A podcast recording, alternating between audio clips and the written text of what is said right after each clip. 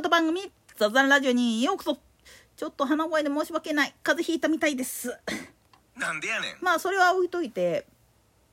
今日朝っぱら X の方のトレンドワードに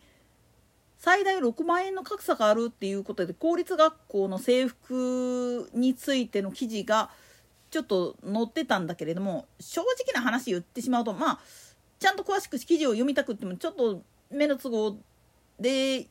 読めてないから、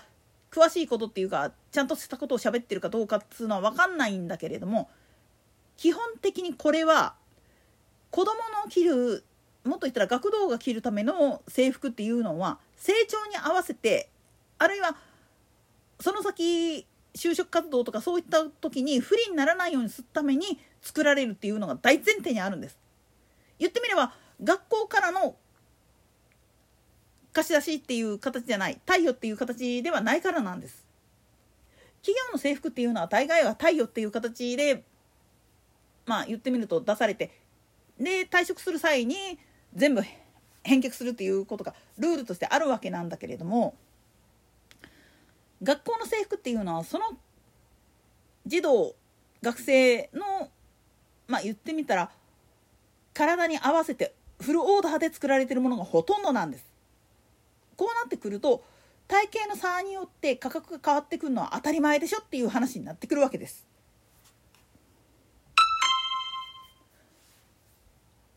フルオーダーのスーツっていうのは基本的に採寸やって、で同じ体型の人だからっつって吊るして作れるかっつったらそんなわけないんですよ。一人一人によって関節の角度、腕の長さ、それからまあ背の長さとかそういったものが全然違うもんだから、きちっと作ったものっていうのと、いわゆるまあ既製品としてもうサイズはそれぞれに決まったようなやつっていうので着るのとでは全く違うんですよね。それは本当に本人の体型に合わせて作られたものであるかどうかっていう部分があって、イージーオーダーでも一応それ相応にまあ形にはなってはいるんだけど、フルオーダーと比較したらそれは価格がでかくなるよねっていう話なんです。なぜ体型が違ったらその分だけ布を使う面積っていうのがでかなるわけですから。なんでやねん。もっと言い方を変えてしまうと、それこそ本当に柔道部だとか相撲部だとかラグビー部だとかで体がもうブックブクって言ったらおかしいけれどもガッチガチになってる子らと、まあ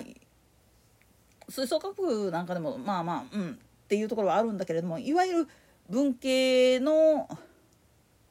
あんまりスポーツやんないような子たちとでは体型がやっぱり違ってくるんですよね。当然だけれども個人差っていうのはあって、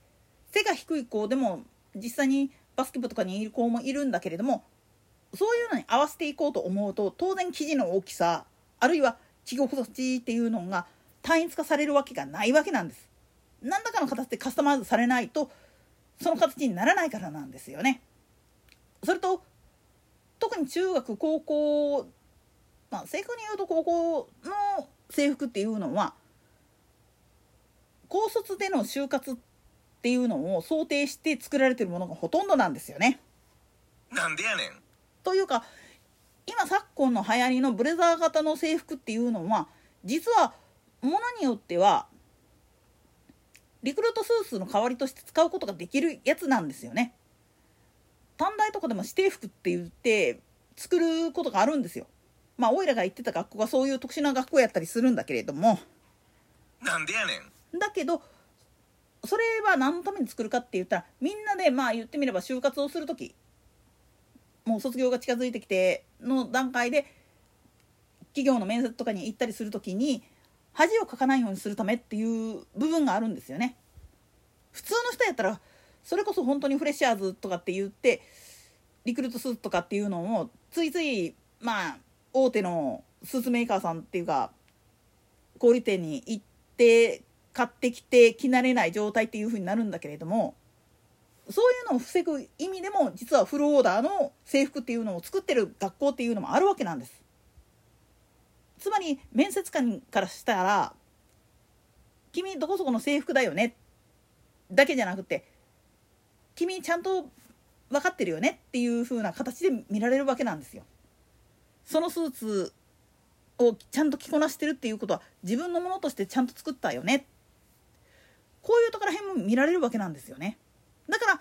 ら必ず社会人になる前に1着か2着ぐらいはフルオーダーのスーツを買いなさいよっていうふうによく言われる背景にあるものなんです。またね、古い考え方で申し訳ないんだけれども、同じ学区内の近隣の人からお風呂でもらうこともあるんですよ、制服を。なんでやねん。つまりそれだけ分、まあ言ってみれば生地痛みとかもしてないしで、家庭の事情でそういうのを買えないっていう人たちもいるわけなんです。そういう人たちがもし制服が余ってるんだったら譲ってくださいっていう風な形でジモティーみたいなやつに出して呼びかけたりするとすぐに集まっちゃうんですよね、今だったら。つまり制服を作るっていうことは、それすなわち後々のことを考えた時の取引材料として使えるっていう部分もあるっちゃあるんですよ。ただしエロい部分以外の話やけどね。なんでやねん。まあお水商売でそれを着てっていう話はちょっとここでは置いといたとしても、基本的にいわゆる制服、特に学童生徒の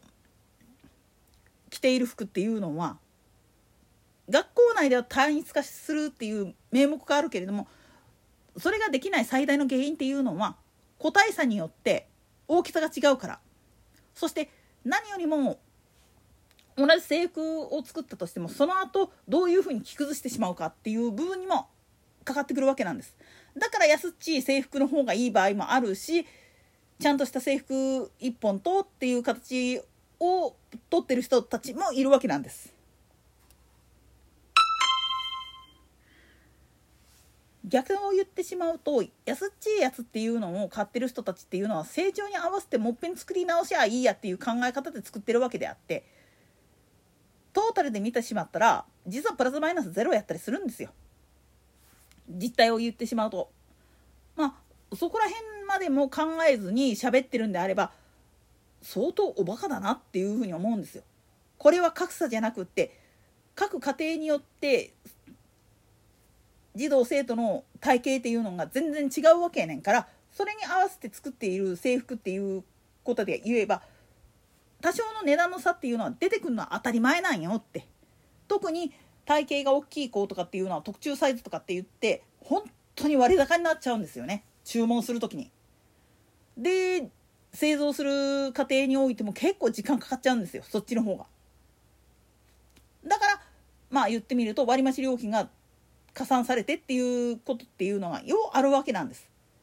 ここら辺を通ってない時点でお前どこ見とんねんっていう話になってくるんですけどね。といったところで今回はここまで。それでは次回の更新までごきげんよう。